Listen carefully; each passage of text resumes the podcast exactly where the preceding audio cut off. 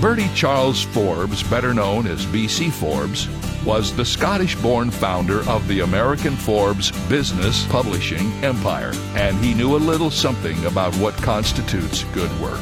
He once said, There's more credit and satisfaction in being a first rate truck driver than a 10th rate executive. I believe the Apostle Paul also knew a little something about doing good work. He wrote in Colossians 3:23, "Whatever you do, do it heartily as to the Lord." The job we have in life is not nearly as important as how we do the job, whether we are doing our best and doing it for the Lord. This is David Jeremiah encouraging you to get on the road to new life.